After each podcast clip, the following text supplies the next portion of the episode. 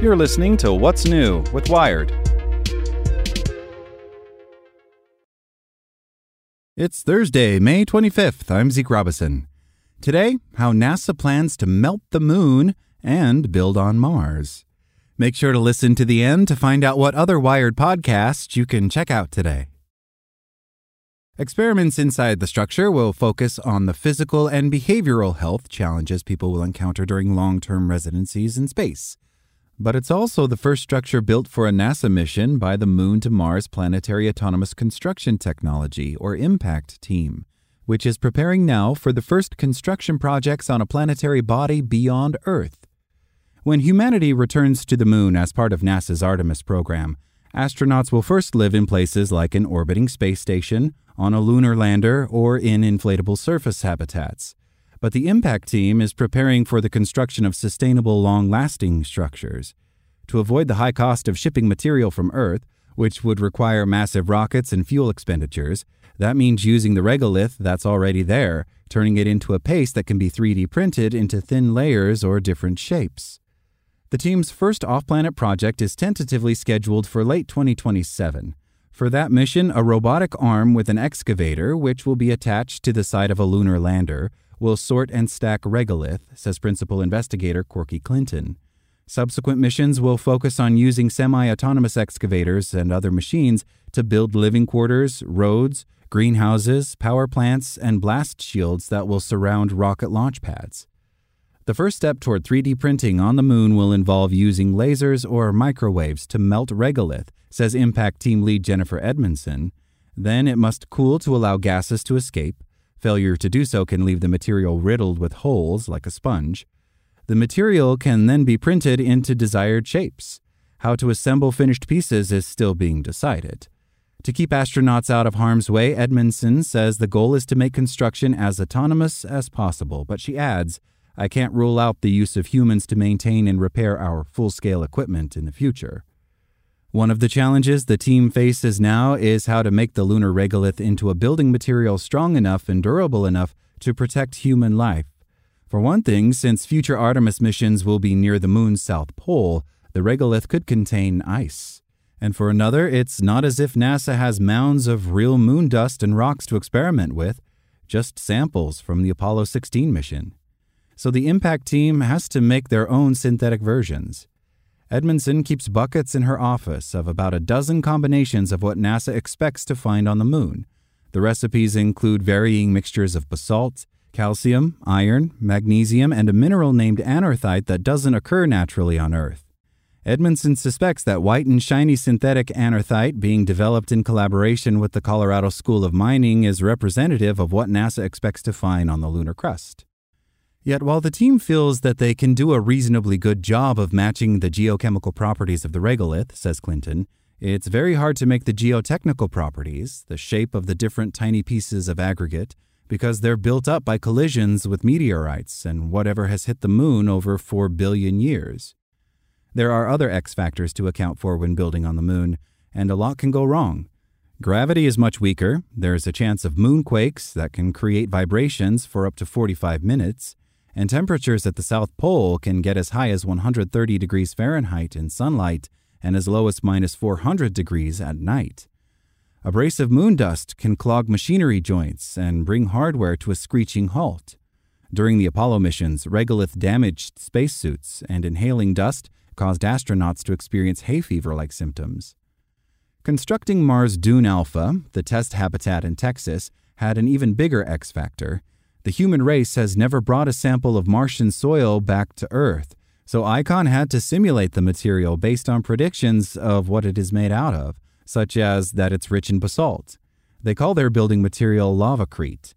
The most important part to NASA officials, says CEO Robert Ballard, was getting the Martian soil's color match right to accurately mimic what it would be like to live on the red planet. The structure took one month to 3D print, he says. Their process uses a giant printer arm with a nozzle that extrudes a steady supply of lavacrete. They start by outlining the footprint of the structure, adding layers, and building upward like a coiled clay pot. Mars Dune Alpha is also the first structure built by Icon with a 3D printed roof. The original design called for tilted semicircles, but the design had to be updated in order to meet the building code for the hangar in Houston. The current roof design rises up to meet in the middle of the structure like two waves meeting in the ocean. Icon printed the roof panels separately, then added them to the top of the structure.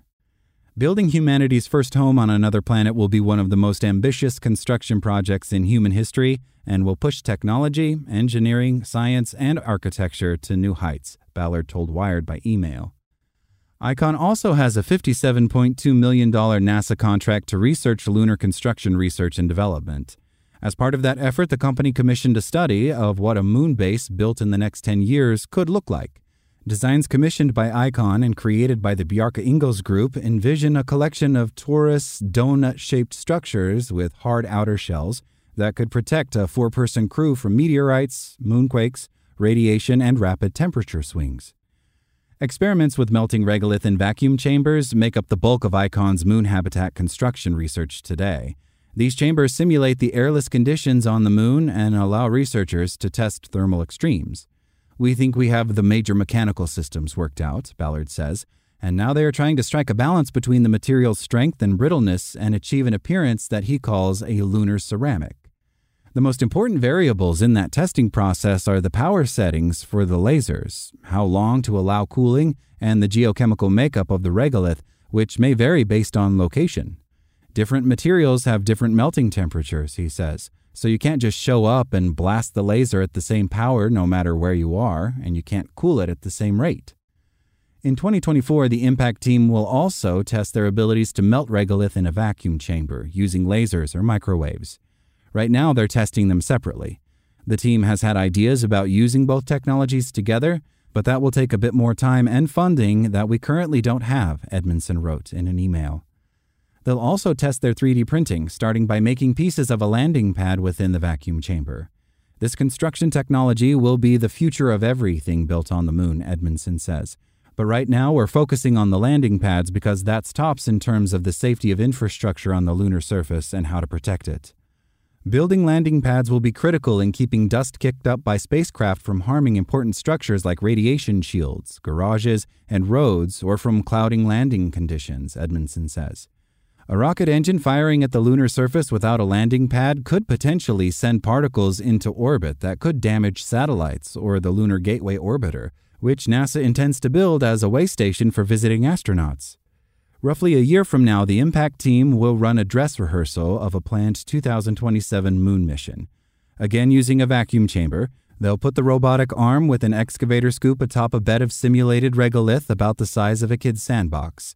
The goal will be to test its sorting and scooping capabilities in moonlight conditions.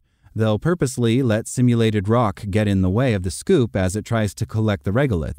If a rock is too big, the excavator should work around it, but if it's the size of the scoop or smaller, it should be sorted into piles of material, one pile fit for melting and another for waste. Learning how to build on the moon may help enable the first human mission to Mars, but figuring out how to construct buildings under extreme conditions with locally available material could also pay off big on Earth. One way is by making advances in alternatives to concrete. Concrete is made with materials like limestone and sand, bound together with cement. Making cement is a pollution prone process, accounting for 8% of the global carbon footprint. It's also heavy, making it unsuitable for construction off Earth. A Tennessee based company called Branch Technology wants to start using proteins as an alternative to cement to create a building material that weighs only about a tenth as much as concrete. Through a partnership with Stanford University and NASA's Ames Research Center, they plan to build structures with lunar regolith that's held together by bovine proteins that have been genetically engineered to bind lunar or Martian soils. They tested their material aboard the International Space Station last summer. If this could become a concrete substitute, the applications are myriad and far less polluting than concrete processes that exist now, former branch CEO Platt Boyd said at the company's lunar habitat demonstration last fall. A cement free approach may also offer solutions for people in places on Earth where concrete is imported for building projects. Melting basalt on the moon and melting basalt in Hawaii, you know, it's not too different, Edmunson says. And more broadly, the science of 3D printing space habitats may help make building housing on Earth cheaper and faster. This week, Icon is kicking off a competition with $1 million in prize money that challenges teams to design 3D printed houses that cost no more than $99,000. Designs must have at least one bedroom and one bathroom and meet residential code requirements, since winners could join the catalog of home layouts on offer from Icon. Building in an environment where you minimize what you bring in and maximize using what's available unlocks new innovation, says Branch Technology Lunar Construction Program lead David Goodlow. The lunar construction manufacturing ecosystem really is a greenhouse for new ideas and how we think about building in the most challenging environments humans have ever built in, he says. We're going to come up with new ways to build that are better because of that requirement, and that's going to translate to the construction industry at large. Make sure to check out our other Wired podcasts. Today in Wired Business, Sam Altman's world tour hopes to reassure AI doomers. Checking in on Wired Science, new Alzheimer drugs offer subtle benefits with real risks. And on Wired Security, Chinese labs are selling fentanyl ingredients for millions in crypto. Listen to these stories and more at wired.com/podcasts. Thanks for listening to Wired. Check back in tomorrow to hear more stories from wired.com.